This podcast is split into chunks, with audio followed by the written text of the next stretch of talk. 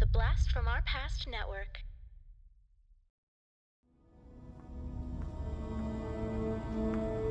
Frosty! Uh, yeah, boss. Ah, energy. Battling the bat exhausted my power. But I was successful nevertheless. Absolutely, boss. One more giant diamond of this size, and my freezing engine will be complete. I will freeze the city. Then I will hold Gotham ransom. Unless the city bows to my demands, it's winter forever here in Gotham. The city fathers will have no choice but to give me the billions I need to complete my research. So I can find a cure. Leave us.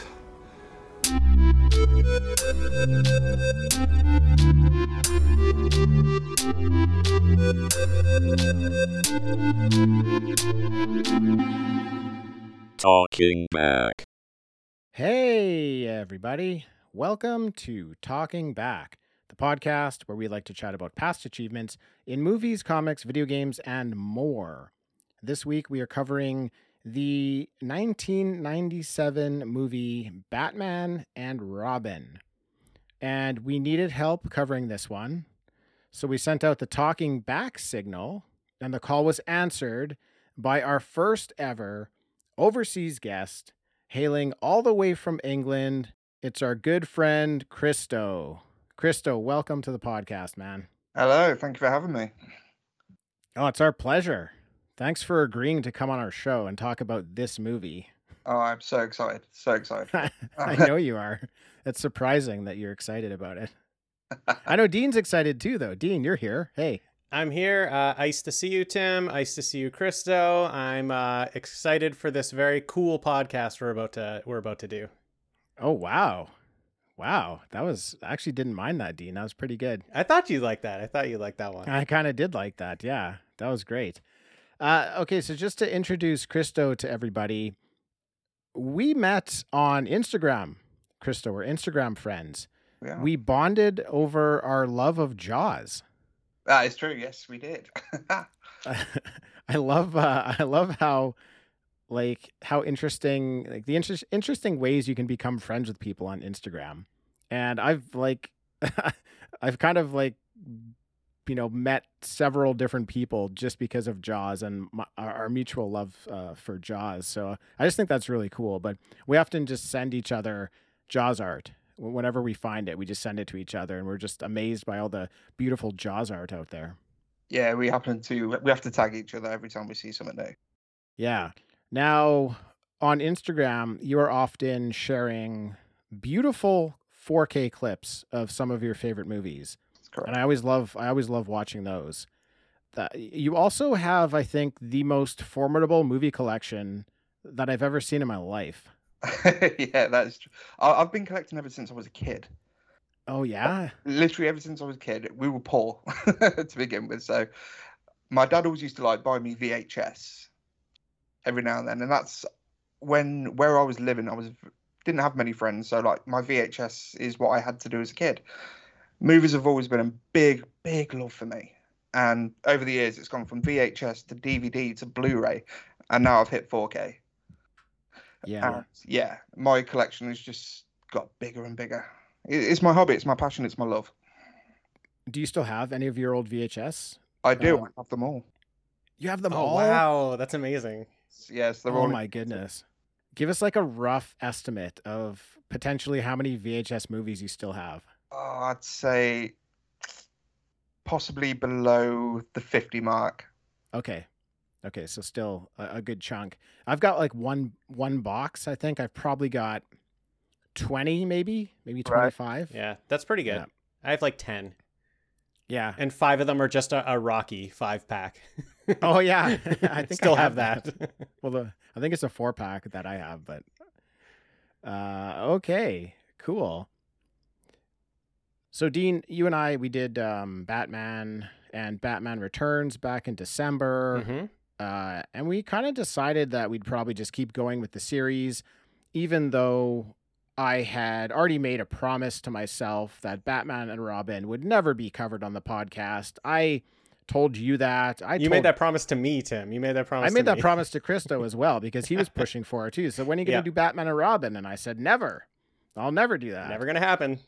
And Yeah. then we did the we did the first two, and then we thought maybe we'll just keep going, and then we did three, and then the only way to truly cover this was to get Christo on here Mm, to join up with you to defend Batman and Robin against me. to take you and everyone else down. I mean, the, the film is cheesy. No, it, it is a bad movie, but I love it for the fact that it is a bad movie. For sure. Yeah, exactly. That's a very valid point. I think if you're going to love this movie, that's the only way to view it. Um, so I think that's that's the interesting, the interesting problem with this movie is that you kind of have to look at it the right way, and if you look at it the wrong way, of course you're going to hate it. If you can look at it the right way, uh, I think you can enjoy it. Um, but just right off the bat, Christo, like, give us a bit of your background about this movie and why you like it. All right. So I grew up in the 90s. So I had Batman the Animated TV series, which was phenomenal, absolutely phenomenal. And it, very dark for my kind of age group that it came around. Definitely. And so you had the seriousness of the Burton movies. And then along comes Joel Schumacher and does Batman Forever, which is in its own right just as awful. Yeah. But I don't know, Batman and Robin was just fun. The the first thing I, I remember seeing like the first teaser for it on some other VHS, and I was like, that looks good. But I was how old? I must have been about eight years old when I watched this. So to me, I'm not going to see mm. it bad. I'm just going to see a fun movie. Right. And the poster was amazing for it. It's a god awful film, but it's got a great poster. and it looks good. Like the whole movie looks good, and that starts with the poster, right? Absolutely, yeah. You get Yeah. your trailer, you get your posters, and it's like you're bringing me in. But yeah, it, it's fun. It's just fun. But the older I got, you kind of yeah, I can accept its flaws, but I still love it. Yeah. And you're allowed to. That's that's fine. Now, Dean, what about you? Why do you like this movie? I think this movie is a ton of fun. And I think this movie is trying to be the 60s show. And the more that I loved the 60s show, the more I appreciated this movie. I did not like this movie when I watched it as a kid because I think I was 12. So I was a little too old, I, I think, because I was looking for serious Batman at when I was 12, and it just wasn't that. So I didn't really watch it very much when I was younger. But the more that I started to like the 66 show, um, the more I appreciated that that's what they're doing here. That's what they're going back to. I actually feel like if this movie came out first, if this was the first Batman movie, we would all love it. We would all love it as the next thing after the 66 show. And then if it got serious after that, we'd love all those too. But because this one came after we went serious, uh, it's just disregarded from everyone. And I think there's fun to be had here. Um, I agree with Christo. Forever, I, I don't like Forever very much because it's it's balancing the two. It's trying to balance the two poorly. It's trying to be serious and also kind of be a little bit fun, but it, it's not really. It's not campy. It can't be serious and campy. This one goes all the way into it, and that's why I love it. I just I just think it's yeah, a ton of fun to watch. Yeah, I, I knew that Schumacher was going into this wanting it to be more like the 66 Batman show. I don't know if he watched that show though. Um, Tim. because sure, sure, there's campiness in this movie, but I don't think there was enough campiness to make it like overtly like the 66 show. Or, or it was just done poorly because there's something really charming about the 66 show that wasn't captured in this movie. Sure, they throw in the puns, they throw in the silliness. That's not necessarily what made 66 so great. Yeah, those are elements, but I don't think they were really trying so hard to make those elements what they were. They were just kind of happening because of the times.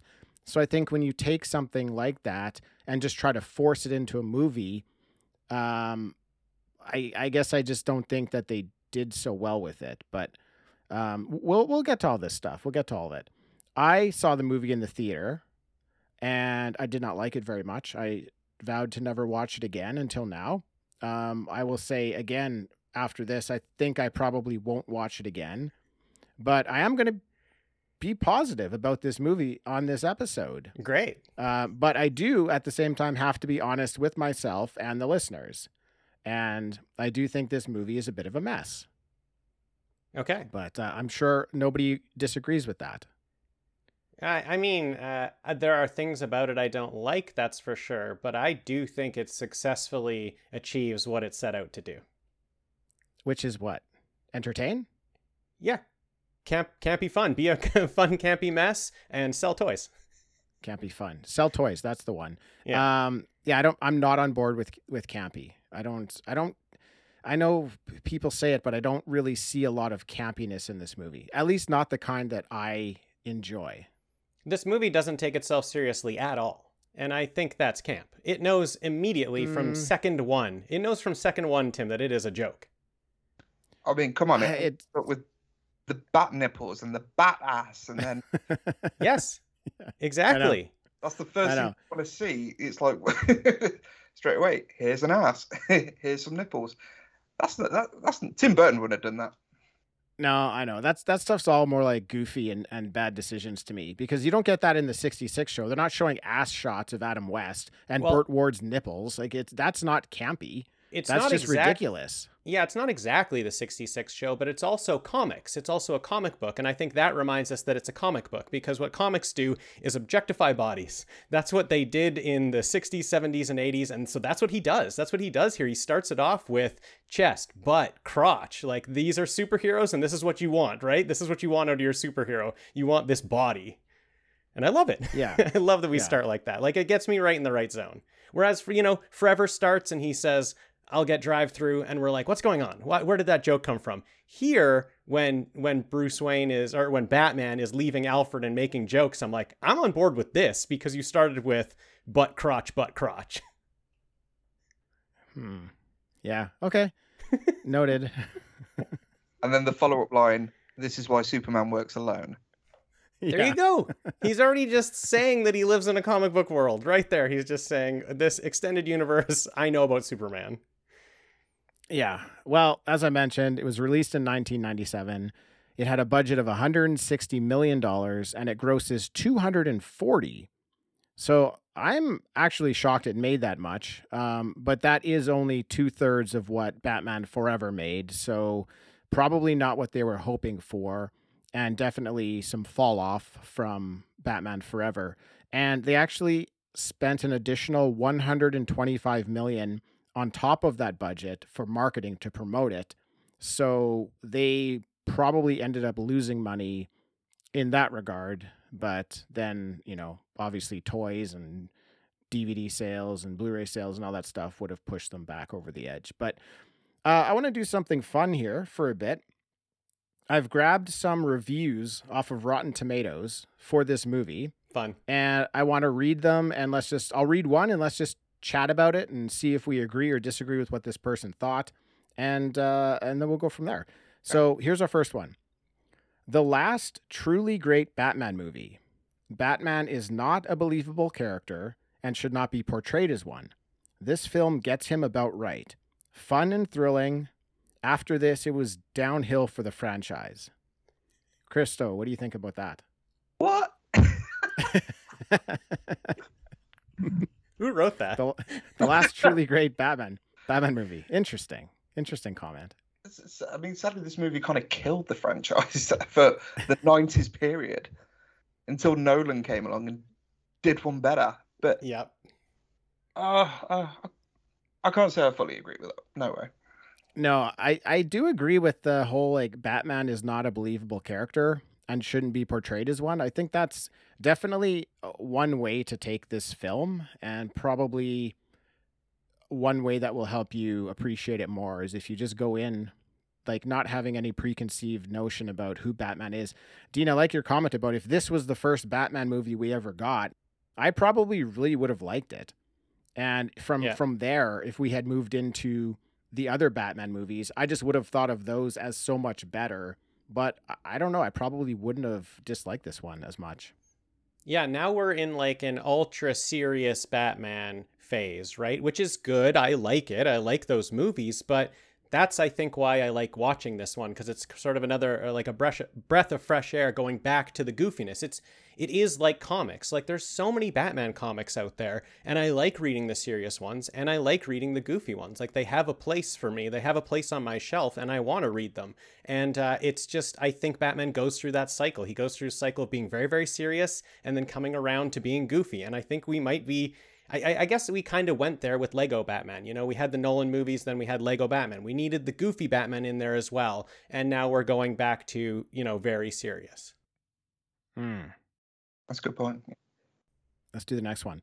In my humble opinion, this movie is just okay. Sure, it is awful, but if you don't take it seriously and instead view it as a comedy, it is not so bad.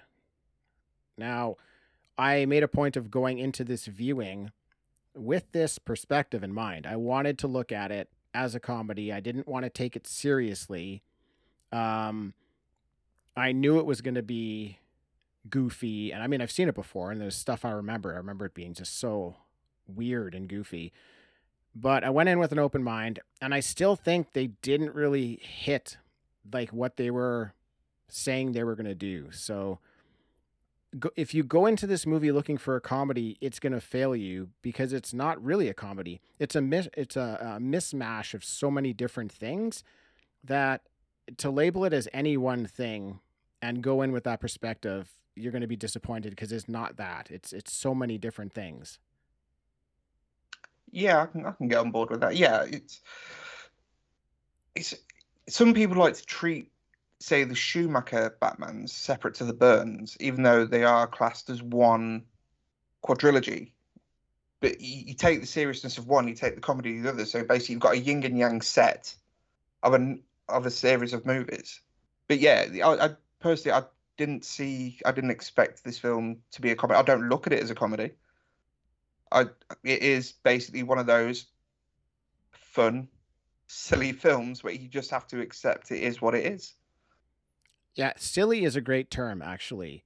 That's what I wish I had gone in uh, in my head thinking is this is going to be a silly movie because Right, people yeah. say just go in go in expecting it to be just a fun comedy there's nothing like that there's nothing i don't think i laughed one time at this movie um, silly i like i like that term Yeah, I laugh. I laughed two times at this movie, um, and I so I don't wouldn't consider it a comedy.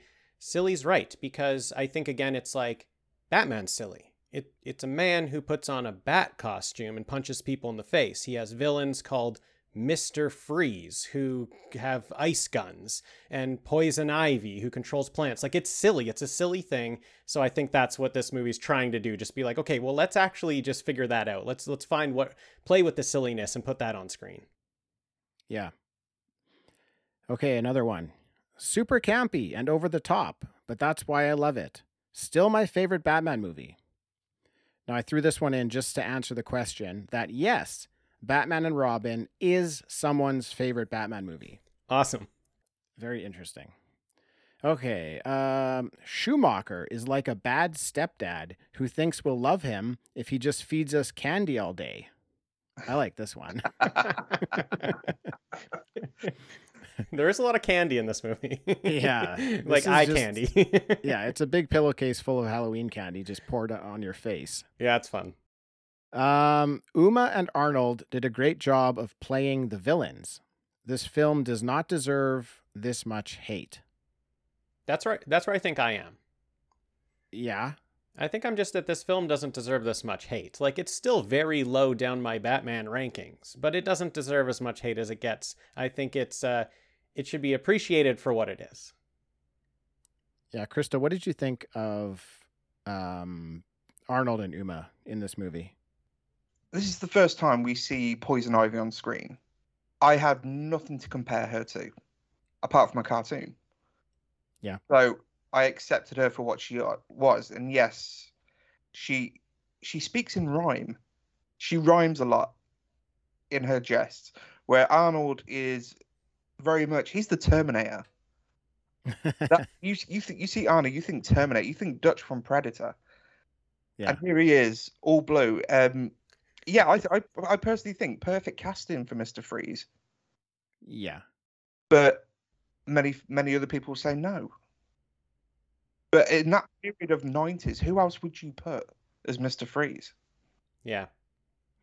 I think for the direction of character they went with Mister Freeze, I think he was the, uh, Arnold was the perfect choice. Mhm. Um, I know some of his things, like some of his characteristics and storyline, were based upon the Mister Freeze from Batman the Animated Series, which I love. I love the fact that they brought those storylines and qualities into this movie because um, that Mister Freeze is probably my favorite version of a Mister Freeze. Mhm. So I would love to see a Mister Freeze more like that from the you know the the very serious stoic character from the animated series, but that character absolutely would not have fit within this movie. Mhm. So Arnie, I think, is just a perfect choice for this.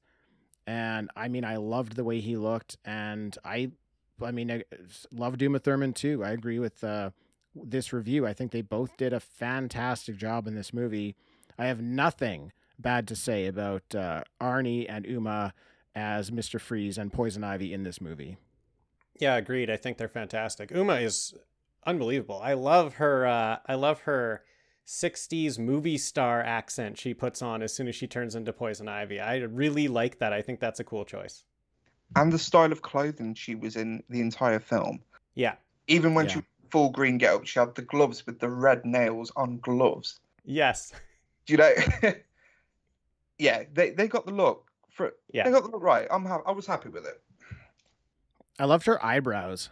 That was So my good. favorite. Amazing. They went from, like, yeah. Regular painted eyebrows to like large fake red eyebrows. And then at one point, they're large fake green eyebrows. And it was like, yeah. they were always changing. It was always interesting. And Yeah. there's no reason to do that other than it was just interesting. Yeah. Excellent. And and Arnie's makeup too is uh, incredible. Unreal. Yeah. Unreal. Six hours every day. oh wow. Yeah. Yeah, it doesn't shock me. It looked so good. No, it, loo- he looked great. I mean, I think that's the first time we've ever really seen a character in that much body paint. I mean, come four years later, we get Mystique in X Men. Right. Yeah. You, you'd never seen that before. So yeah, Yeah. It, it, it did look good. His, his his costume was phenomenal. His costume was unbelievable, in Yeah. fact. Like his costume cost 1.5 million to make Wow. and was made by famous prop and armor designer uh, Terry English, who worked on Aliens and Alien 3 and is described as the best armorer in the world. There you go. So They said they said here is a uh, giant suitcase full of money. Go make us the best armor you could possibly make. Nice. Amazing. 1.5 million? Like that that fucking suit and gun was probably it probably was shooting ice out of it and freezing stuff for real. Yeah, no kidding. No kidding. I think they paid Arnie 25 million, so we're looking at 26.5 when we look at him on screen. Yeah. well spent. Well spent. Money well spent for sure. Yeah. the movie looks great. It looks amazing. It is eye candy. It does look really good, yeah. and when you first see him in that costume as well, it's like you enter that museum, and that the camera slowly pans down to the stairway, and he's just walking down very slowly. Yeah. That's one hell of an introduction. Great intro. Yeah. Yeah. And then you hear his voice and it's just perfect. So good. All right, let's do another one here. Not only one of the worst superhero movies ever made, but one of the worst movies ever made. The acting and writing is some of the worst ever. I do like the music and sets, though. Everything else sucked, though. That's harsh. That is very Oh, harsh. That's harsh. The worst movie ever. I mean, this person clearly has not seen Mariah Carey's Glitter. oh, neither has this person here. Never will. I have also never. I mean, we can just be honest. Like Batman Forever is worse than this movie, so it's not this. I don't even think Yeah. this is the worst Batman movie. So No, it's definitely not the worst superhero movie. It's definitely not the worst movie ever because I, I yeah, because it's it's it's succeeding at certain areas for sure. And uh, the worst movies ever would be succeeding in no area in no areas. yeah, and uh, this person liked the music and the sets. I agree. I, I think the like the production of this movie Oh, and yeah. the set design Yeah. that was a lot of fun. I Yeah. really enjoyed going to some of these different locations. I was just looking around the rooms, just thinking, wow, this is really cool. This is kind of fun just to be viewing this, you know, this set that they've created. Yeah, even like where the observatory is, it's like er, it's being held up by a statue, like a giant Yeah. statue of a guy's holding up the observatory. It's like as soon as I see it, I'm like, how do you get up there? How do you get into that room? I want to just be there to be up there. I, I honestly feel like the set design on Gotham itself really raised the bar. Like you say, where the observatory is, if like if you're watching like the background of that, you see Gotham City behind the observatory, but he's also when he comes to the final shooting the ice gun over the city. So like Gotham is on like an upper level and a lower level. And I never picked up on that before. It's a cool set design. And I know they wanted to they wanted to try to make Gotham not like a, a typical city you'd see on Earth. So, you know, previous movies, the Burton series for sure, they made they made it look like it's um, you know, a city that you could live in. The Nolan movies, you know, they just shoot in Chicago and they don't even try to hide the fact that it's a city that exists. This one they wanted to try to make it seem like a a city out of a comic book, something that was too grandiose to even exist on Earth. So, I mean, for that, they definitely succeeded in that, you know, that attempt. Yeah, totally. I like what Christo was saying there that it's like it, it goes up and down. You know, there's like street level and then there's like stuff happening way up high too. And that even starts like right at the beginning when they're coming from the sky and going down onto like the top of the buildings and then eventually they end down on the ground. Uh, I like thinking of Gotham as having those levels because it is a city that has those, you know, societal levels, right? There's like the street that's gritty and then there's, you know, all the billionaires at the top in their observatory, you know, having their party. I thought I think that's a really a really good point, really cool idea. All right. Who is the only guy to ever kill Batman? George Clooney. I like I- it. I like it. You like that? You like that? I I, I don't like like it. it. I think I think Clooney's doing a great impersonation of Adam West. I do. I do think he is doing a great job of trying to be that kind of campiness. I think if you want to say anyone like someone who killed Batman, like I don't think Kilmer had a pulse while he was being Batman. Like he I like I think he better. was a, a good Bruce Wayne that was disinterested. Um, but I don't know. I, I like Clooney here. I like Clooney. Yeah, I, I agree. I agree with you there. dude. It's Cl- Clooney just seemed to have a bit more life than what Kilmer did, but Kilmer had that darker edge. Yeah. It's kind of like Kil Kilmer had his Batman was very seemed to have a bit more life than what his Bruce Wayne did. Yeah. Whereas I find Clooney is his Bruce Wayne is very much Batman as well. I didn't mind Clooney as Bruce Wayne, but I didn't like him as Batman. Yeah. Now, I- maybe it didn't. Maybe there's no room for it in this movie, but I didn't pick up on any sort of trauma that Bruce Wayne or Batman had. Um, couldn't even really tell you why that character of Bruce Wayne would have become Batman. At least I felt a little bit of that with Val Kilmer. He was a bit of like a damaged goods and made it believable that he'd have this secret identity. I mean, it seems like George Clooney as Bruce Wayne, he's just become Batman for fun, like for something to do. yeah. That was the vibe I got.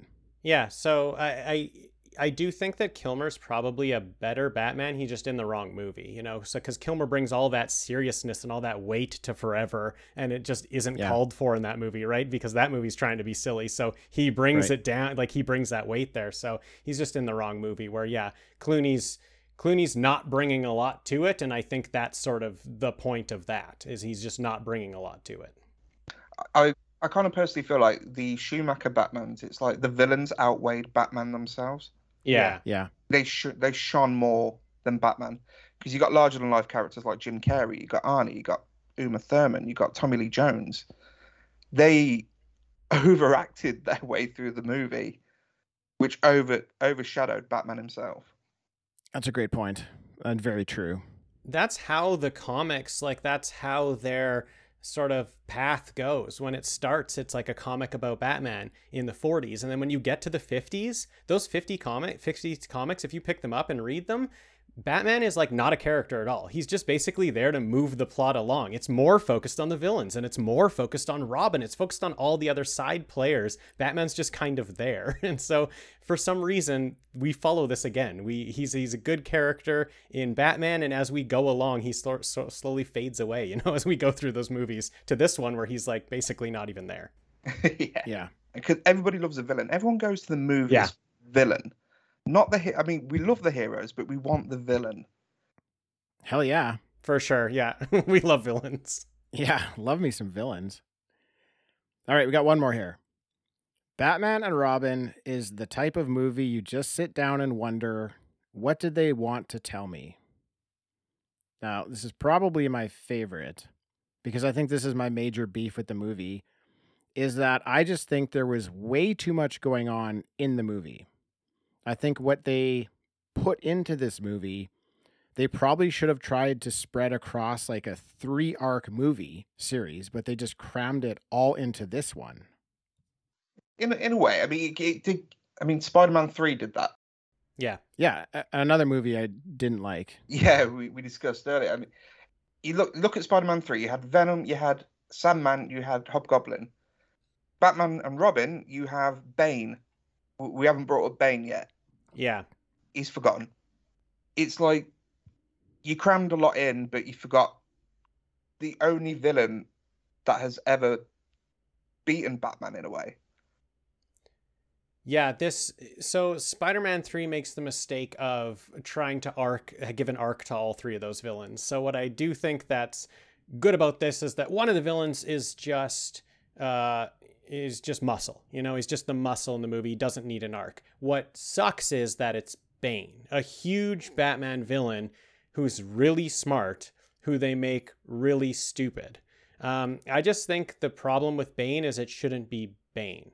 It should be a different character. There are characters in the um, universe, in the Batman universe, that are just thugs, that are just have been like injected with serum and are super strong. Actually, one of them is, I think his name's Blockbuster, and he's made by he's made by the same guy, Carman, Car, Carmine Infantino, who made Poison Ivy. Those are the only two characters that guy ever made Blockbuster and Poison Ivy.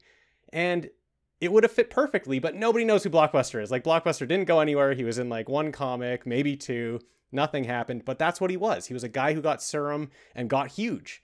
And that would have just fit so nicely.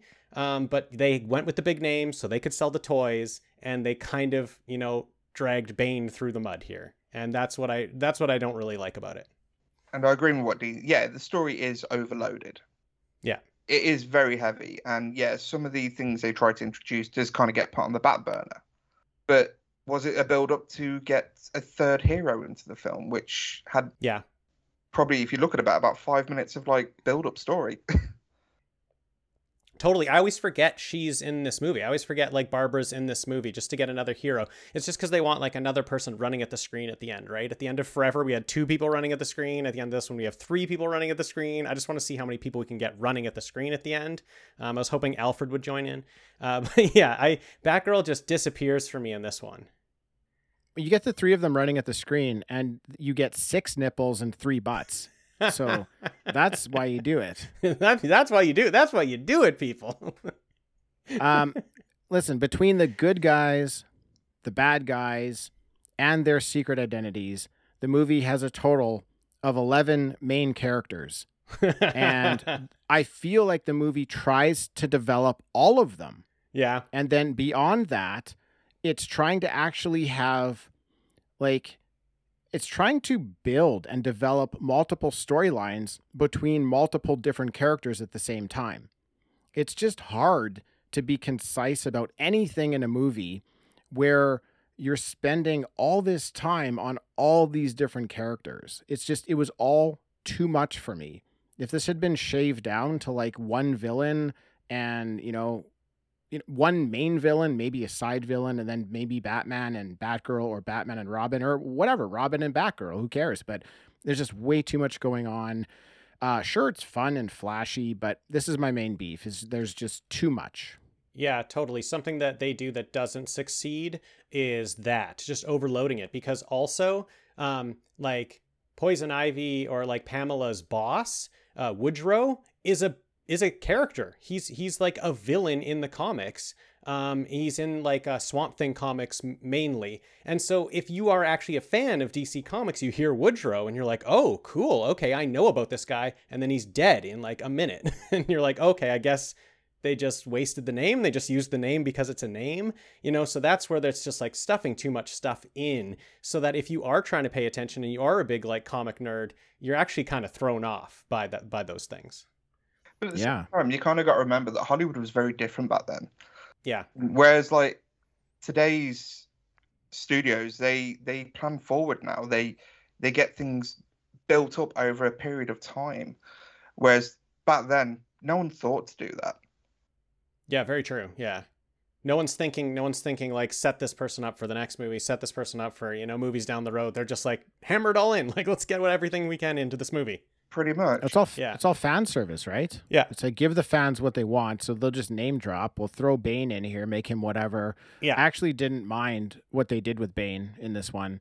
Uh, I know it's not the normal Bane, but I he was one of the shining points for me this viewing. First time around, I hated him. This time, uh, he was one of my favorite characters. Yeah, I, I love the idea of Bane in the movie, like the just the henchman, the huge thug, the muscle who just copies words. You know, he's so silly. He's like uh, where a lot of the laughs come from. Um, it's just the name, you know, putting the name Bane. If you if you know about Bane, and now you know that there's, uh, you know, Dark Knight Rises out where we have the Tom Hardy Bane. It makes this even worse. You know, people go back to this and they're like, oh, gross.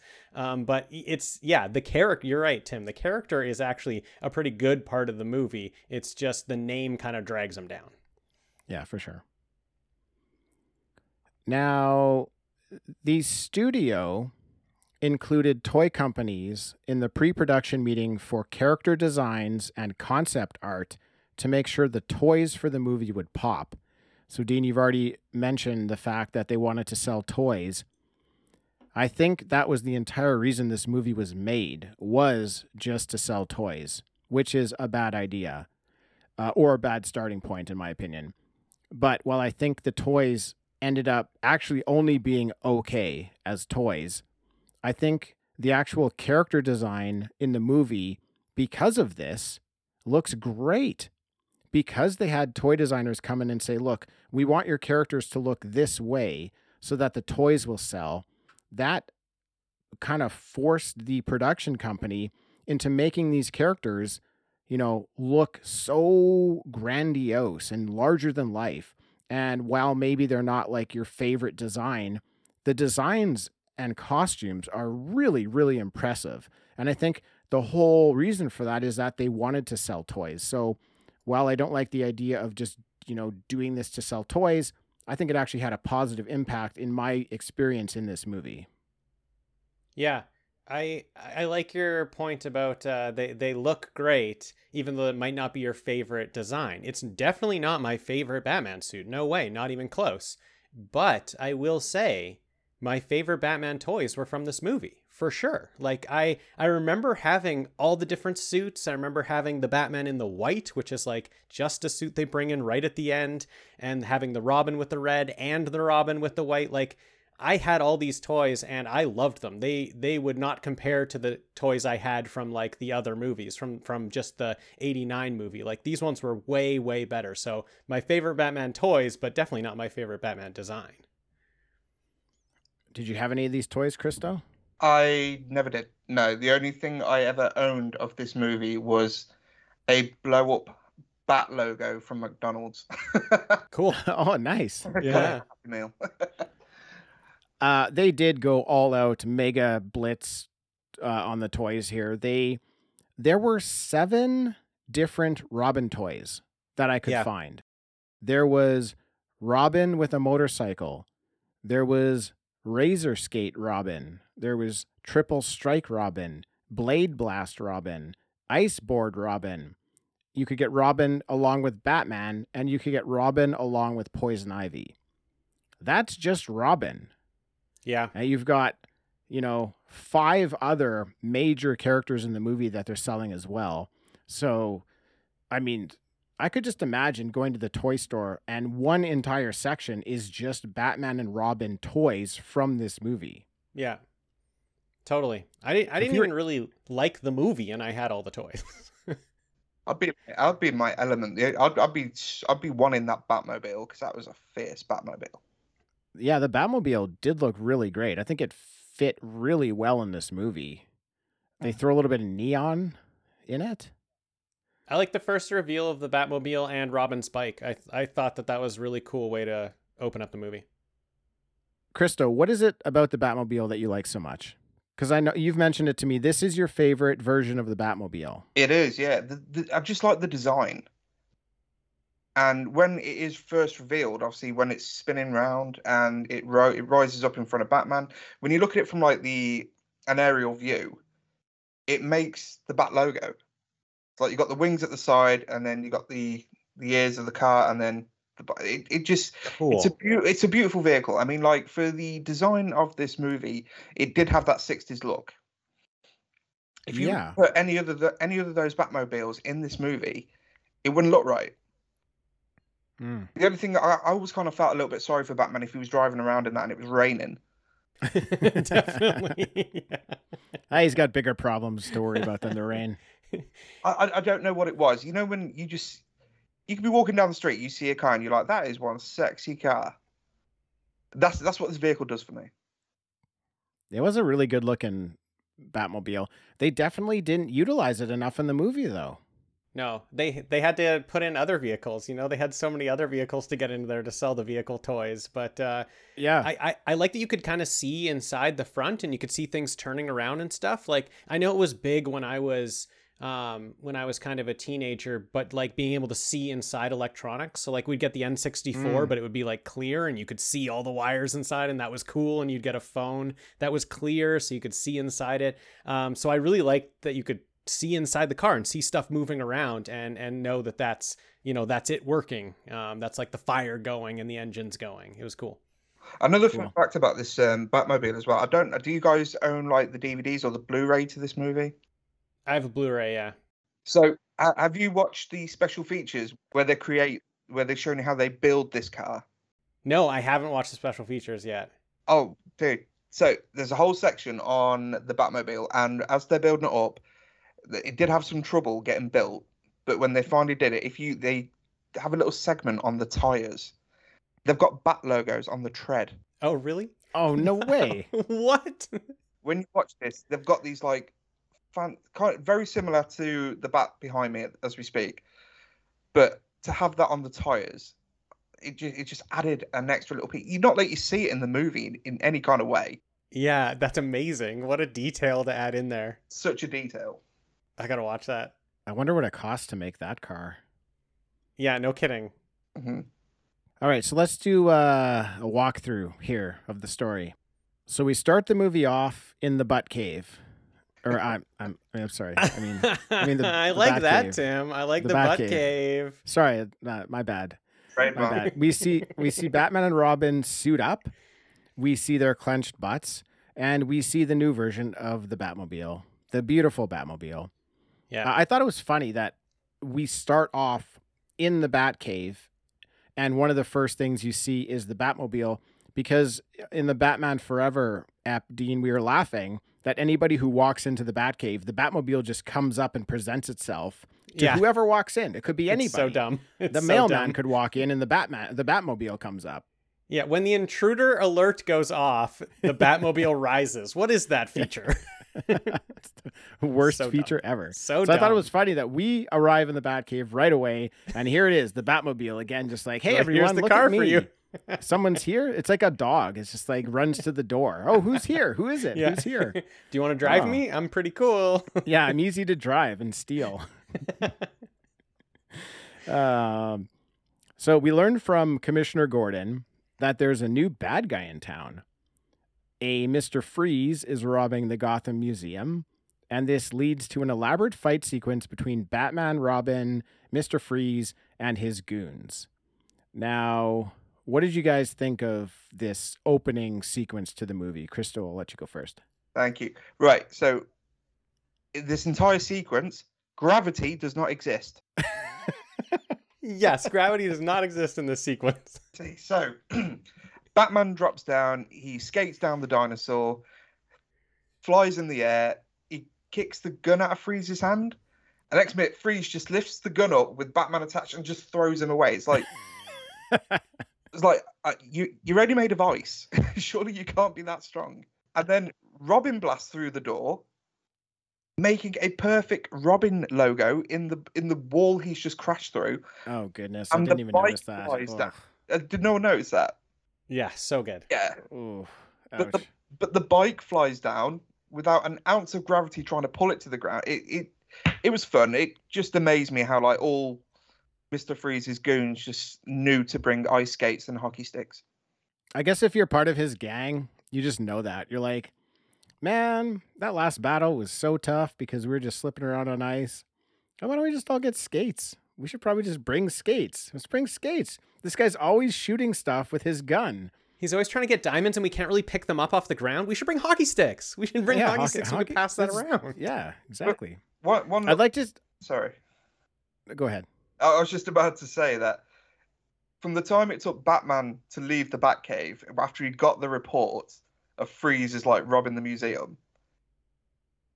Sure, surely he could have robbed that diamond by now and left. he was a taking a point. sweet time. Yeah, he was taking he's taking in the sights. It's a Yeah. beautiful museum. Beautiful. yeah.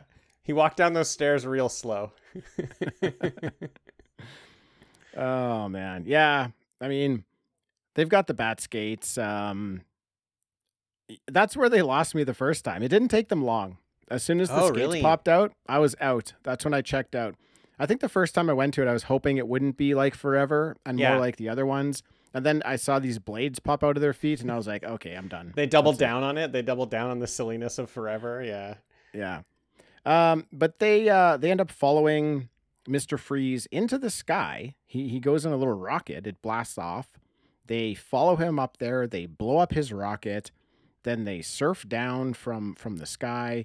They're still chasing Freeze, and he makes off with this diamond that he just he's we don't know yet what he wants it for, but he's collecting diamonds. And this was a big one.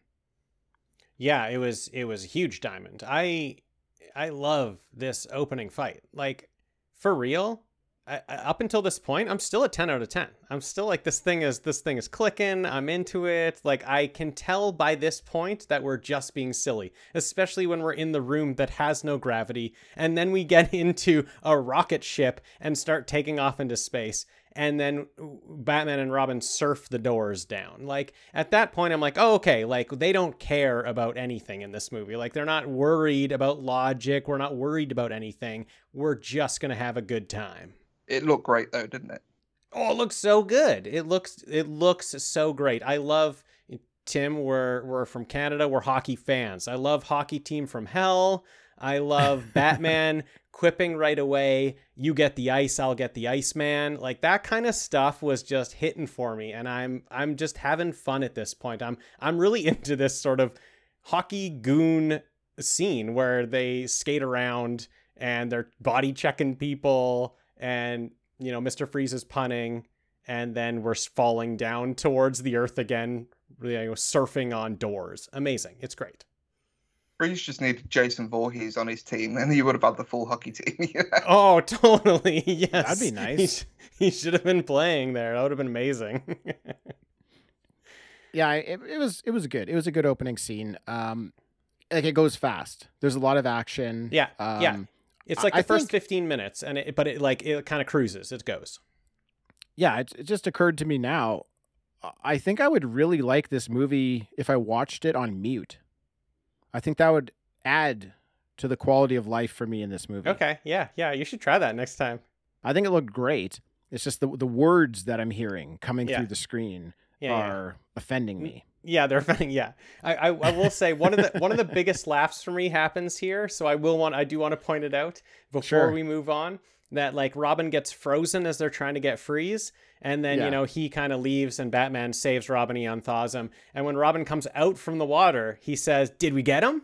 And I just think that's a great Robin moment. I thought it was That was fantastic. He just ran in, got frozen, but he's still like as soon as he's unthawed, he's like, "We caught him, right? We got him." Loved it. Yeah, that that that was a good point. Yeah. Yeah, that was good. I like that part. Now, we get to see we've we've met Freeze. We get to see two other villains being created here. You see Bane get created. You see Poison Ivy get created, and both excellent characters in the movie. Um, I love throughout the movie when they just dress Bane up in a costume. Oh, so good. That's some of my favorite stuff. He's like dr- he's like driving a car at one point, and he's got like an overcoat and like a hat on. He's got like a fedora on. It's the best. Yeah, it's just very, very. Fun. I thought that was just very, very funny. But Uma Thurman, fantastic job. Um, I didn't remember. I don't even think I remembered that it was her in this movie when I came back to watch it. Definitely at the time of watching it, I hadn't seen her in anything else. Obviously, I know her now from all the Quentin Tarantino stuff. I was very interested to go back and see how she was in this movie. She's incredible. I mean, Yeah. I was blown away with her performance. I, I thought it was great. Uh, I will say, though, I would have been interested in seeing actually Nicole Kidman's character of Chase Meridian from Forever being Poison Ivy in this movie instead. Just that, just carry that on, do something with that story. I love Nicole Kidman. I think she would have made a, an amazing Poison Ivy. I would have been interested to see that. But Uma Thurman nailed it. Yeah, that's a good idea though, Tim, because that uh, we talked about it um, in Forever. She's got all this sexual energy, and uh, so it like kind of makes sense that she would then carry on and be Poison Ivy, like a character that uses, um, you know, her sex appeal to her advantage. Like that's her whole thing. She's got the red hair already. She's gotten the red hair already. That actually would have been pretty interesting. I think I, I, I would have been kind of on board with that. But yeah, like you said, um, Uma Thurman is just killing it here. Like absolutely incredible. Um, I remember being like, so I think I saw it when I was 11 or 12. I remember just having like a huge crush on her um, Oh, because sure. of, you know, the age I was. It was, it was almost like my first crush, you know, and it's like, oh, this is like, this is the most beautiful woman in the world. you know, that's how I felt when I was like 11 or 12. Yeah. Oh, she was absolutely stunning. Yeah. Yeah. and like Schumacher sure did uh you know like he can design this movie incredible right her costumes were amazing like we talked about her her eyebrows like she just looks so perfect in this movie I really like Poison Ivy as a character. I just feel like she's always done really, really well. Um, I haven't read a lot of like comic books on her, but I really like her character. Poison Ivy arcs uh, in Batman really are awesome because they they make you feel uneasy because she she does what she does in this movie, getting ahead of ourselves a little bit, but what she does what she does when she takes control of Batman or Yeah. Robin, she takes control of their mind and she has like full if she can get her poison into them somehow, then she just has full control of them. And so you're just reading this Batman comic where Batman's like a dick the whole time and you're like, "What the heck? I I can't stand this. I can't stand reading this." It's really good. It kind of throws you off a bit. I really like when we get when I'm reading and I get to a Poison Ivy arc. Hmm. So next, they introduce Alfred's niece, played by Alicia Silverstone, and they let us know that Alfred might be getting sick. He's having some chest pains or something. Yeah. Whoa, I was just, I was like, whoa, oh, settle down here, all right. Yeah, what are you doing? You're just gonna kill Alfred in this movie? What are you doing? Yeah, you're not allowed to do that. yeah, Is the only original thing that's left in this series. Yeah, yeah, right. And Commissioner Gordon and Pat Hingle. oh my goodness. Yeah. No, Tim. Tim. The line is he Tim. was The line so is awful in this. Oh my God. That's his line from Batman, 1989. That's his best line from that movie. I know. When he first sees Batman. He was worse in this movie. Oh my god. Yeah, he was so bad in this movie. Like he actually I don't know if they told him to say his lines like he was reading them for the first time, but that's how he did it. I, I think they might have told him to do that. Like I think it's supposed to be kind of a joke that uh the commissioner is just a joke and they they need Batman. I think that might be the point because he was better in the other movies. This movie he's just like I can see him like reading it on a piece of paper. Yeah, it was so bad. Oh. so bad. Yeah. Then we get another really big action sequence here uh, at a grand auction and ball. And the set design here was probably my favorite. The, the room just looked amazing. It's this jungle theme. And Poison Ivy is there. She uses her magic dust to hypnotize everybody. But it doesn't work on Mr. Freeze. Hmm. And Mr. Freeze is able to steal more diamonds here. This is he's very kind of like straightforward in the movie. He's like, I just want diamonds. More diamonds. Yeah. That's all he needs to power his suit, to power his research. That's all he wants. Diamond. He's a man who's got diamonds on the mind. Yeah. Uh, Christo, what do you think of this this scene here? Are we just talking about this the the ballroom scene or what leads up after it? That's whatever you want. Let's let's start at the ballroom scene. If you want to go further than that, Okay. Um, yeah. I think it's a perfect introduction for Poison Ivy. I mean, when I, I remember when I first watched it, I'm like, what is this gorilla doing? Yeah. And then we get that slow sensual reveal, and she's in there, yeah, and everybody in the room is like mesmerized. And then she just passes the, I think, what they call it? The pheromone dust, I, I believe they call it in the movie. call it a, to- a pheromone toxin. I think maybe. Something like that, yeah. And there, there is one, I mean, before Freeze arrives, there is one moment which I absolutely love. I mean, the, the whole scene works, the music works, it's very seductive on her part, but then it gets to Batman and Robin where they begin fighting over each other. Yes. Yeah. And what does Batman bring out when they're bidding on Poison Ivy? Yes. The forever credit card. The credit card. That's the 66 stuff. That's we're going back. We're we're doing shark repellent, you know? This is the bat credit card. This is the 66 stuff that I love. He pulls it out and the expiry date is forever. what do you think his limit is? I don't know. He bid 7 million dollars at that point on a night with poison ivy. Mhm. It's the bit where he's like, I think Robin's like five million, and he's like, "You don't have it." yeah. He's like, But I'll get it borrowed from you. Seven million. Yeah, Eight million. So good. Uh, Yeah, I, I I love this intro of Poison Ivy. Um, I love that uh, there's all these men that just lay down and she walks on them to get up to the stage. The entire walk, she's walking on the back of a man. Um, I just I just loved this. I thought like she is she has all the power in this movie, so I love that she does this. She's just walking all these strong men to get up there. Uh, I know that like Batgirl's in the movie um, because uh, Schumacher wanted more, you know, female heroes in the movie, which is a great thing. Um, but he just didn't quite put enough time to her. Like, I love that Batgirl's in there, but I need more. I need more out of her. Um, but he does it here with Poison Ivy. Like, Poison Ivy is just owns this whole scene, you know, commands this whole room. Uh, I love it. I, I'm with Christo. A perfect introduction to Poison Ivy here. Poison Ivy was probably the most developed character in the movie. Yeah. I'd say Mr. Freeze is number two. They're very close. They're both Yeah. done very well. My two favorite characters in the movie for that reason. Yeah. So, as Mr. Freeze has made off with more diamonds, Batman takes off after him and actually catches him and sends him to Arkham Asylum. And personally, I love anything to do with Arkham Asylum. Um, Dean, I know you're a fan of Arkham Asylum as well. Christo, are you? Do you like Arkham Asylum? I love it. Yeah. Yeah, I'm, I just I love any sort of storyline. Yeah, I was wondering if we were even going to run into any sort of like Easter eggs in this area, you know, like yeah, if we were going to see the nameplate of somebody who's there or something like that. Right. Um, but there's like a extremely underrated joke in this uh, Arkham Asylum part, and it's that they are wheeling in Mister Freeze in a fridge. He's in a freezer. He's in a stand-up freezer. That's how they transported him there. That is absolutely hilarious. I didn't even remember it until I watched it this time. Laughed so hard. Loved it. Well, how would you do it, Dean? How else? How else would you? do I- exactly, exactly. That's why it's so good. How else would you do it? You got to put them in an actual freezer and then wheel them in. That's what they did. It was fantastic. Also, Tim, did you notice who one of his guards was? I didn't, but Christo let me know. Excellent. Let us know, Christo. It's Jesse Ventura from Yes, Predator. from That was Predator. They're reuniting here from Predator. So good.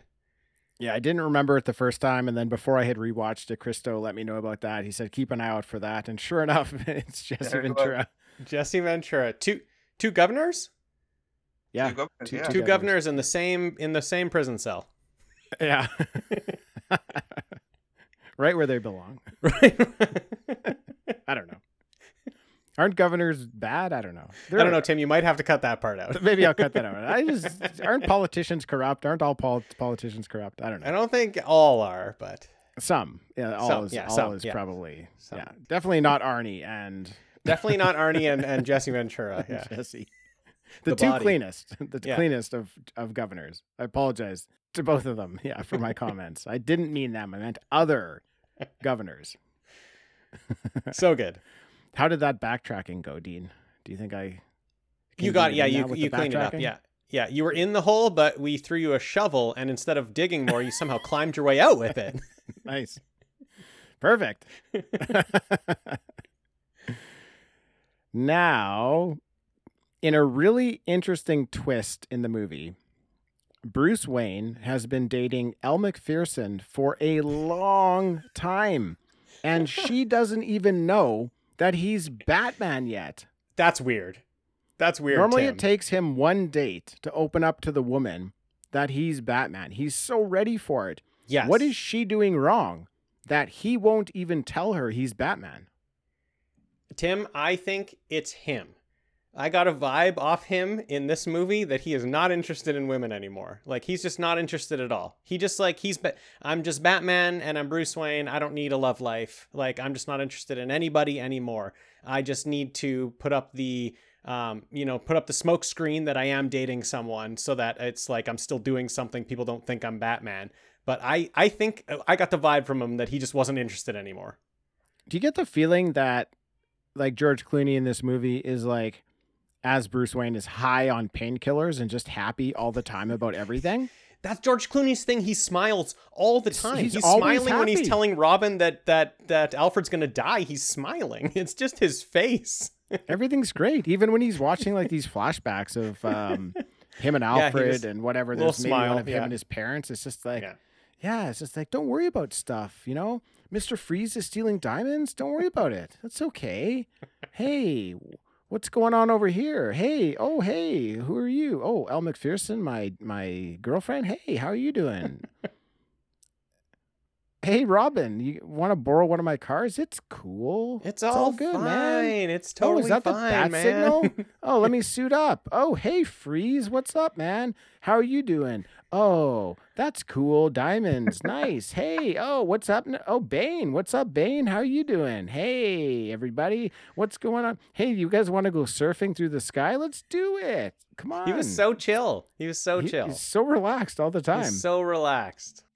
Let's face it, he's just drove his Batmobile off the arm of a statue, which landed Yeah. on the roof of a building. How do you get that down? Yeah, yeah, exactly. And it's frozen. Mr. Freeze froze it. There's like that's not coming down. Yeah, he's he just lost his car. Smile is what he. when the sun comes up, that sucker's melting and gonna it's gonna kill some people. yes, maybe. Um, Coolio is briefly in this movie. Coolio's in this movie. Yeah.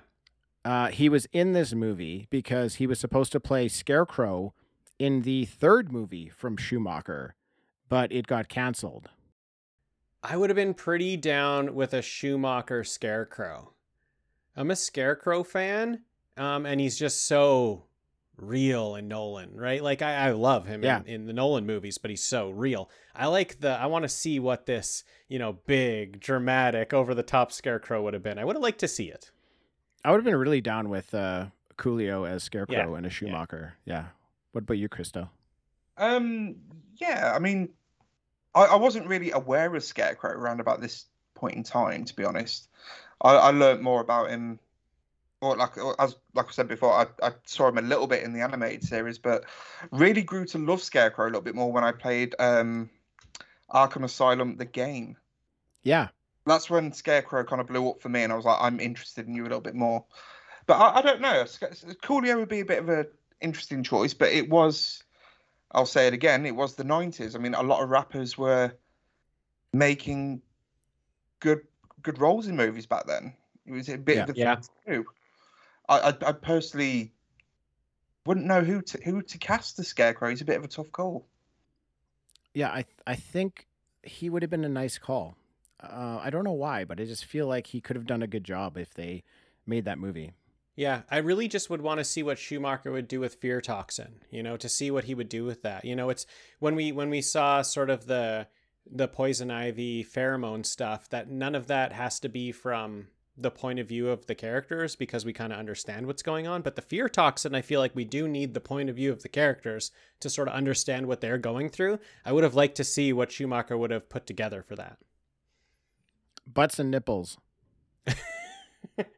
That's not fear, Tim. That's just but they're good distorted. time. They're distorted. They don't look like butts and nipples. You can't make you can't understand what they are.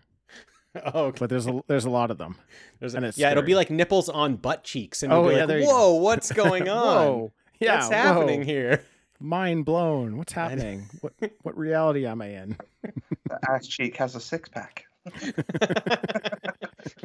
It's like I don't understand these body parts. They're they're very hot, but I don't I don't know what they are. I'm definitely turned on, but I don't know I'm why. definitely turned on by whatever I'm looking at, but I don't know what it is. Oh, so Poison Ivy and Bane, they go to break Mr. Freeze out of Arkham.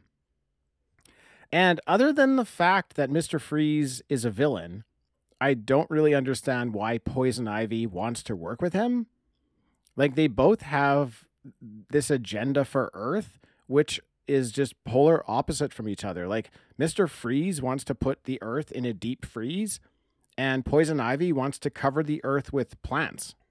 And I don't see how these two can live uh, together with their grandiose plans of taking over the Earth, but they they do. They team up.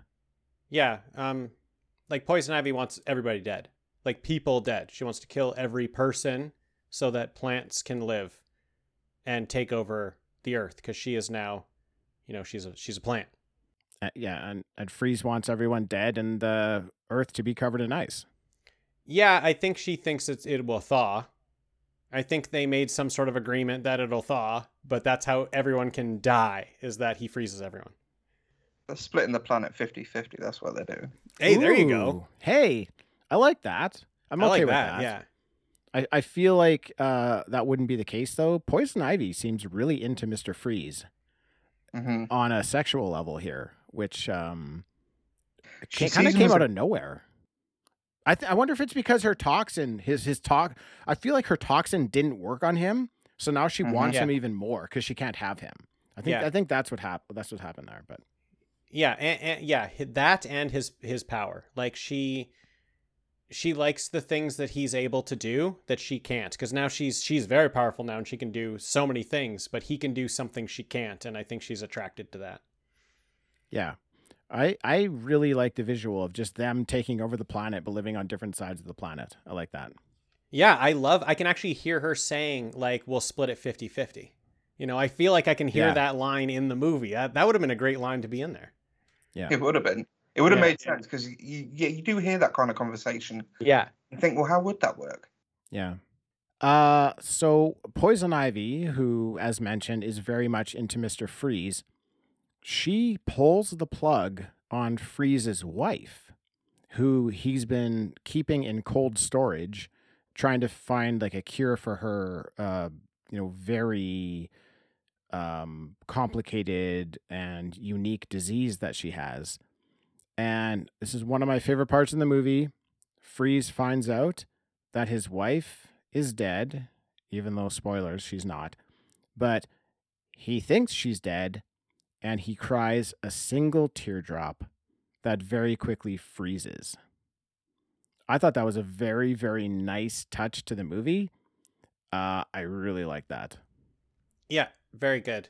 Um, I, I, I don't really know. I know you already spoiled it that she's alive. I don't know how she's alive because like there seemed to be a huge power cord that Poison Ivy took out, but maybe it was just the cord that made the bubbles go up. You know, maybe it was just the the aesthetic cord just to make the bubbles go. But what I really like cooling the water. Who knows? they're just cooling the water. She she pulled the wrong plug apparently. Um, what I really like though, I like um, Mr. Freeze's wife. I mean, her name's Nora in the um, animated series. I don't know if that's her name here. I think it, it it must be right. Yeah. So I like how Nora looks in this tank.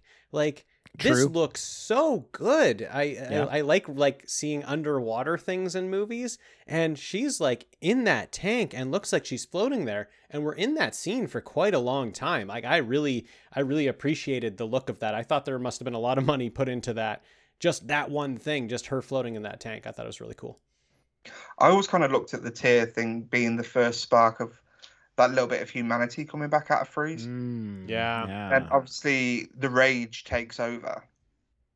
yeah.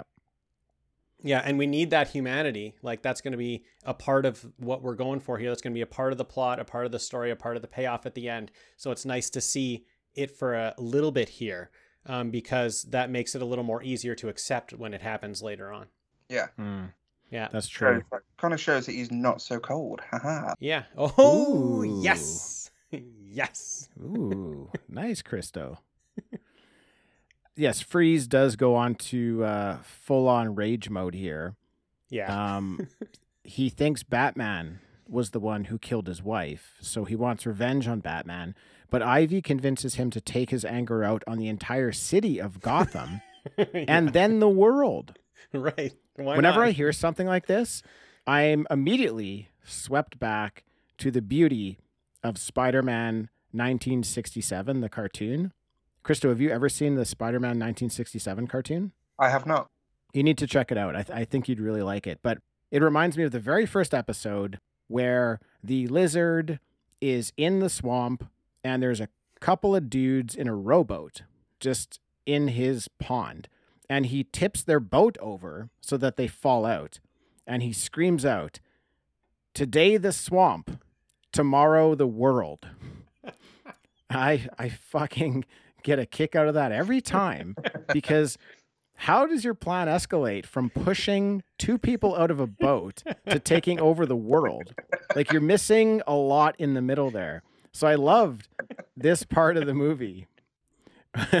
You got a taste of power. You got a taste of power, and he's like, "Sky's the limit." you've got a gun that shoots ice and you're going to take over Gotham and then the entire world. I Yeah. love I love when plans escalate at a, a radically unbelievable level. And Amazing. this this just this was one of them. It's it's, per, it's perfect. So Alicia Silverstone, she suits up as Batgirl here. I, I don't know if we needed her. I think uh, Dean, you maybe alluded a little bit before that we don't really need her in this movie. I, I- think it's fine that they included her. I don't have a problem with her. I actually don't have a problem with uh, her character um, of Barbara. I don't really have a problem with her character as Batgirl. I just think if this movie didn't have her in it, it wouldn't be much different. But I could probably say that about a few different characters. So I Yeah. like that they brought her in. I, you know, I'd like to see more from her. Right? I'd like to to give her more of a chance to be a character, uh, Yeah. both as Barbara and Batgirl. But we, we didn't get it. Yeah, that's kind of the thing. Like, I want her in this movie. I, I I want her to have a big arc in this movie. To have, I want to care about her in the movie, and I just don't because she's not given enough time or even enough en- enough of a character arc. You know, all we get is that she sneaks out at night and you know races motorcycles. That's all they're really giving us. Um, I I could have. Yeah, I could have got a little bit more, but like this movie's overstuffed, so like there's no room for it at all. But I want her to be in this movie. I want her to, you know, I, I want female led movies. That's what that's what I want out of it. I'd rather have that. Um, but it just doesn't fit in this movie. You know, it's like it's fine Yeah. that she's in it, but I forget. You know, I just forget she's in. Every time we flash back to her, I'm like, oh yeah, she's in this movie. So Batman, Robin, and Batgirl, they go to stop Ivy, Bane, and Freeze. And at this point, Mr. Freeze has his laser powerful enough to start freezing the entire city. He, he's got all the diamonds he needs. His laser will will freeze the city, so he starts doing it. And the good guys counter by using some of Bruce Wayne's satellite telescopes that they told us about earlier in the movie and they're going to redirect the telescopes and shine sunlight on the city to help thaw it. So Batgirl takes out Ivy, then Batgirl and Robin take out Bane, Batman takes out Freeze. They realign the satellites to make it daytime, and they start to thaw Gotham. But Mr. Freeze is able to destroy the satellite that's melting his ice. So all seems lost until they decide to realign another satellite. So wait, what? Tim, let me explain this to you. You got no, this no, hold on, hold on. They realigned a satellite. Yes. That was the plan that just failed. So the new plan is to realign the satellite again? Yes. So it doesn't really make technical sense, I don't think. I, I don't know. I don't know how these things would work. But the first plan, Freeze was like, he aligned the satellites to like channel into the gun. So, that, or no, I guess he didn't need the satellites, but he was channeling into the gun his freeze. So he was freezing everything. So what they did is channel the satellites, they aligned them into the gun so they could thaw everything out of the gun. But then the gun broke, like, or it was tossed off, you know, it was, it was tossed into the water. So they didn't have the gun anymore. So they had to actually align the satellites so that the sun was bouncing off the satellites, like reflecting off the satellites onto Gotham instead of channeling just into the gun. Oh, is that what happened? Yeah. So they used the actual satellites to bounce the sun instead of, you know, channeling it into something specific that would shoot out the sun. Okay, that makes more sense than what I thought I saw. Yeah, it's it it makes a little bit of sense. Yeah. A little bit. a little bit more. I like the I like this like satellite telescope thing and I like when they introduce it, like they, when they introduce it way back because they they say what it can do. They can look at it at different points on the earth and different points Yeah. in the sky, you know. And then Bruce Wayne says, "Just don't point it at my bedroom." And then like Elle Macpherson like looks at him like, "What are you talking about? Like, Yeah. we don't even go into your bedroom." Yeah, what's happening in your I- bedroom? It was so funny. It was just like, "What do you mean? Don't point it at your?" bed? It's him again. Like, I think it's Bruce Wayne just being like, "Oh yeah, but don't point it in my bedroom. Lots of stuff happens in there." wink, Yeah. wink. oh, that's right. Yeah, that's where I keep all my painkillers. Don't look in my bedroom. Don't look in there. Don't look in my bedroom. Lots of stuff but going hey, on there. if you I'm want to, go ahead, because it's all good. I don't. Know. I'm not mind, Batman. I promise. Yeah. yeah. Uh, now, Freeze learns that Ivy was the one who killed his wife, but also that his wife isn't dead. Batman actually saved her. And now Batman wants to work with Mr. Freeze to find a cure for his wife and for Alfred, who conveniently has the same disease as his wife. The Heck yeah. same incredibly rare disease that nobody else has ever had except Mr. Freeze's wife and now Alfred. And Tim, even even to take it one more step, Alfred has the type that Mister Freeze has already found out a way to cure. he Right. hasn't found out a way to cure his wife yet, but he's found out a way to cure Alfred's type. It's all very convenient. It's it's, It's, good. It's good. Hey, fact. I didn't want Alfred to die. Did you want Alfred to die, Tim? oh, did I want? Are, are you kidding me? Do you even have No. to ask that question? No. So it's great. It's it's a great thing that he cured it and they found the cure. Yeah. Well, Freeze agrees to the deal. He shares the formula that can cure Alfred, and it works. Alfred is alive again, at least for another couple months until he just dies of old age. Yeah, a couple months. Wow, Tim, dark. That's dark. Sorry. You're going. Couple You're years, going uh. Nolan on us. Well, right he's there. Old. He's really old in this movie. yeah, he's very old. Yeah. This is his last one, by the way, too. So True. So yeah, that's true. That's true. Rest in peace, Alfred. I there there are a lot of there are a lot of action scenes in this movie. Um, Yes. This movie kind of just keeps on going and going and going. It's like two hours or over two hours long. Um, so I just wanted to get Christo's take on sort of the end action here when they like suit up. So they they've already sort of taken out Poison Ivy. Um, and then they suit up into the white suits. They have the new vehicles, and then we go into sort of the fight with Mister Freeze. What do you think about this last fight? Are you into this last fight? Are you still into the movie? I- I'm I'm still into the movie. I'm not into this fight. Yeah. Okay. Especially, especially like they they bring out these three convenient same color vehicles. Right. Yeah. One I think is some kind of hovercraft. Yeah. The hovercraft's weird. I think I had the toy of it, but yeah, it's weird. it's on. It's on like skis. I think the hovercraft's on skis. Yeah, and then free the freeze mobile comes crashing through some cars, and it's on the street. I, ironically, because that vehicle was also on the same roof that Batman's Batmobile was. right. Yeah. How did they get it down? How did they get it down? I, I nitpick. I nitpick at little things. Um, but yeah, it, it just seemed like, and like you say, we go back to the point of like, let's market some toys. Here's some new vehicles. Yeah. Yeah.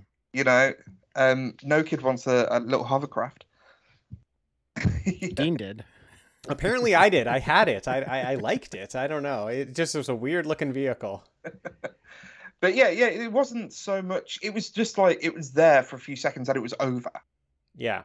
And, and you know, like the Batgirl's bike can ride on ice without anyone being on it. Yeah. there's a Right. Where she, get- she gets flipped off it, but the bike's still going forward. It's not falling to the again. No gravity in this film. Yeah. it's so good. But yeah, no, it, it was over and done with. I mean, I think I switched off at that bit. I, I Yeah. got more into it when they they they got up into the observatory and kick started off and there with Freeze. Yeah. Okay. You got more into it at that point. Yeah. Yeah, yeah, yeah. I think I'm the same. I'm I'm just like eh, I'm really into it, but by the poison ivy fight, I'm I'm really into all that. Um, and then as soon as we like resuit up, you know, they're in different clothes, they're all in three vehicles, you know, driving down. I'm not really into it quite at that point. I'm like, what are we still, you know, where are we still going? What are we still into? Um, and then I think I, yeah, as we get back into sort of the unfreezing Gotham and fighting Mr. Freeze. As soon as basically he shows up again, then I think I'm ba- I'm back into it. But he doesn't show up for a little while. They like start doing stuff without him, but as soon as he shows up again, I'm back into it. I'm still amazed how times time to go and change. Maybe they changed in the in the vehicle. Well, hey, hey, we Yeah. talked about this for Batman sixty six. They just slide down that pole and automatically their Right. costume. They The clothes into are just there, costumes. yeah. it's the Yeah, magic just- pole. into the into the costumes, yeah. We'll, we'll call it we'll call it movie bullshit. That's what it is. Yeah, I mean when I when I'm watching when I'm watching that and they're all wearing white, I'm like, what the fuck? Like we just fought Poison Ivy. Where when did we change? Wh- Why were we all just like, okay, you know what? We gotta go stop Mister Freeze, but like maybe we should all just sync up here. We should all just put on some new clothes. I got a I got a trio of outfits for us. Like I Yeah, don't know what's going outfits? on. While I'm watching, I don't know what's going on, but I will say the the Batman with the white, that was my favorite toy. Like I I loved that Batman with the white. I had cool. that toy. And when Yeah. I did like Royal Rumbles on my carpet, that Batman went far. He went deep into the Royal Rumble because I thought he was cool. Cool. How tight was his butt? So tight, so tight, Yeah. man. Nice. so tight. Such nice a good toy. butt. nice score. yeah. Yeah, I always kind of have like these silly little like thoughts. It's just like you have the time to run home and change. Yeah. And then you get I mean, where where are you storing these vehicles? And then when you're ready to go, you find out one of them's not fueled up. and then you're like, okay, we need a new plan here. The hovercraft doesn't have any gas in it because we used it eight months ago and forgot to fill it up. It's the kind of thinking you can't expect on you know like Robot Chicken. Yeah, yeah. Yeah. Yeah, it, Yeah. it's kind of little silly scenarios like that. I just can't I can't help but like think of like the silly things. Yeah, totally. We saw like the dramatic Batmobile at the beginning, and like Robin's like um, bike came out of like a coffin, you know, with like lights in it. It's like, did we have all these dramatic reveals for these three new uh, vehicles, and we just missed it? Like, did they all just have to wait while it ro- rose up and opened up? I want to know what is below that Batcave because there's got to be another level of something. Definitely, yeah. You like when Batmobile files up the Batmobile and like Alfred's like, try to bring this one back in one piece. It's like, how many more you got down there? Yeah, definitely. also, the Riddler destroyed the Batcave last movie, and they just didn't even address that at all. That's kind of weird. Wow. I never Is even it- really thought about it till now. He destroyed the Batcave. Like, Yeah, in the last movie, the Riddler made a giant castle on an island in seemingly two days. So Yes, is it weird true. that, that the Batcave is back now? also true, Tim. Is it weird? No, no, you're right. It is very normal. This- the- I mean, the whole movie makes my brain itch. Yes. I'm just kind of like, well, can I give that a pass? And then I guess, well, I guess I have to give it a pass. And then something else comes. And I'm like, do I have to give this a pass too? Yeah. I guess see, that's interesting. and This is It's me giving a lot of passes in this movie, Yeah. waiting for something great, um, which I would say I got with uh, some of the, the evil characters.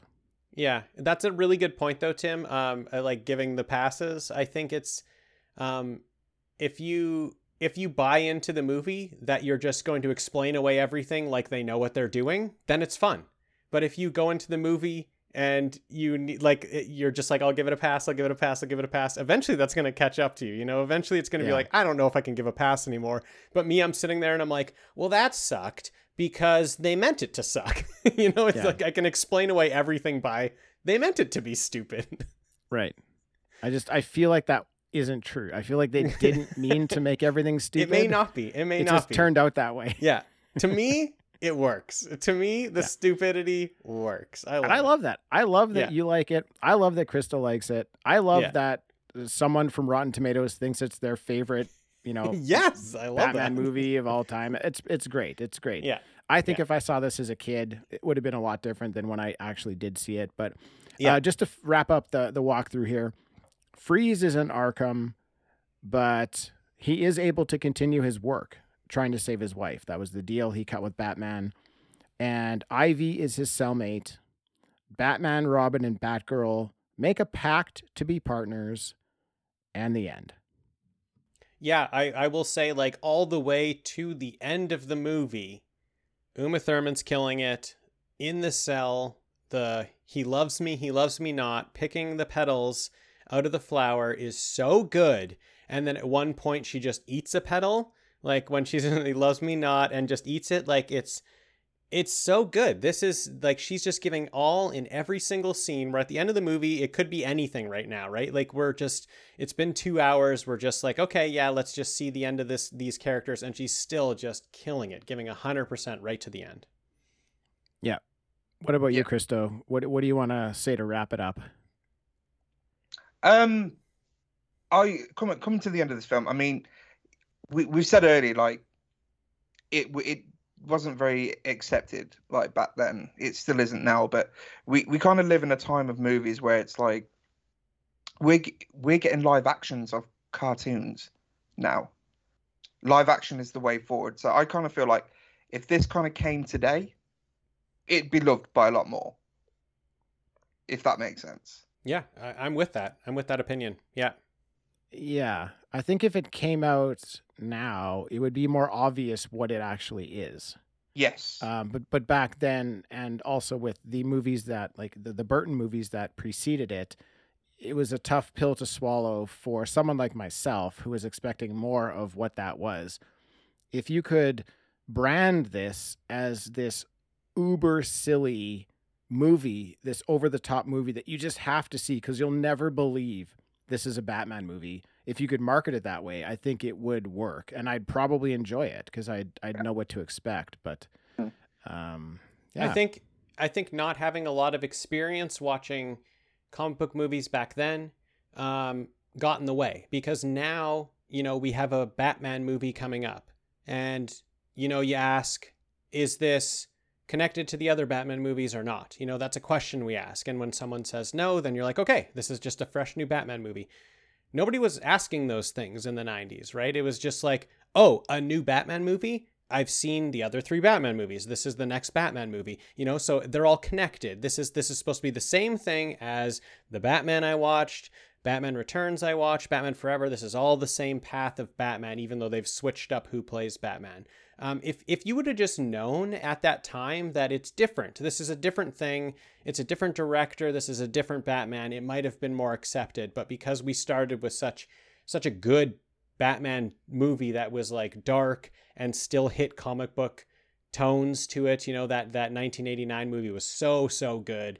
Then Batman Returns, we get even more comic booky, a little bit more silly, but we can still keep that darkness to it. Like those two movies are just so great that as soon as we veer off into how silly can Batman be, everybody's against it, you know, and everyone's everyone doesn't like it, is not into it.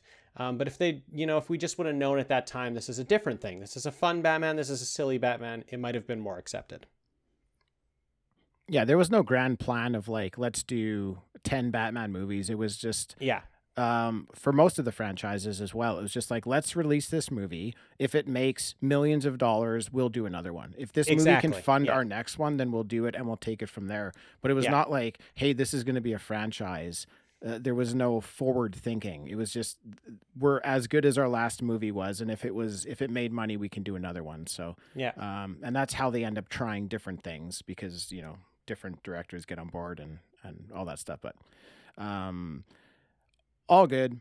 Fun movie. Fun, movie. yeah. I'll, s- I'll give it that. I'll give Thanks, it that. Tim. It is fun. Yeah. It's a fun movie. I'd I go so like it. far as to say I did enjoy some of it. That's a pretty positive review. I, I weren't expecting that from him. It was No, it was better than I thought it was gonna be. I thought I was actually gonna just hate it. Like like forever, there was not a lot of redeeming stuff in forever for for me. This um I had some fun with this movie. I had Mhm. actually I think all the performances were enjoyable. Like I think some of them were good, some of them were bad, but I enjoyed watching all of them. Yeah. So you would, Tim, you you think this is better than Forever? You'd rank this ahead of Forever. I would, yes. Awesome. I think that's a win right there. Yeah. All right, Christo, buddy. thank you so much for joining on this episode. Thank you so much for having me. I've had such a great time. we had a lot of fun having you. Yeah. Um, t- love to have you back another time. Um, Great. talk talk about something else. Hey everybody! Uh, if you want more content from Talking Back, check us out on Patreon, where you can unlock some bonus exclusive content. We have a lot of fun with our Patreon stuff, so check that out if you if you're looking for more and looking for a way to support us. Dean, thank you for joining. Thank you, Tim. Can't wait for the next episode. Christo's on. Can't wait for that one. No doubt. Thanks everybody for listening, and we'll catch you next time.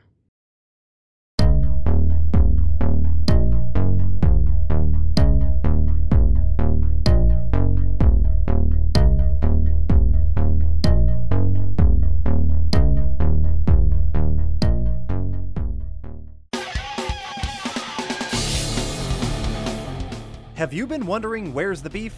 Well, on our podcast, Throwback Trivia Takedown, you might just find that out, as well as some other things about the 70s, 80s, and 90s. We're a nostalgic based trivia show that pits two challengers head to head in a duel of the decades, with categories ranging from movies, TV, and music to slang, food, and fashion. You're sure to get the best in retro themed trivia. So strap on your jelly shoes, grab a surge, and walk like an Egyptian to your favorite podcast app and check out Throwback Trivia Takedown. I heard even Mikey likes it.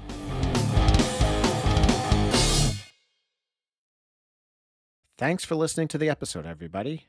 We wanted to let you know if you'd like to show your support for Talking Back, then please check out our Patreon page where you can join one of our membership tiers and unlock bonus episodes and more each and every month. Or you can check out our page at buymeacoffee.com slash talking back where you can make a one-time donation of any amount. Or feel free to leave a positive review for us on iTunes. All three options are great ways to show your support for the show. That's it. We're done.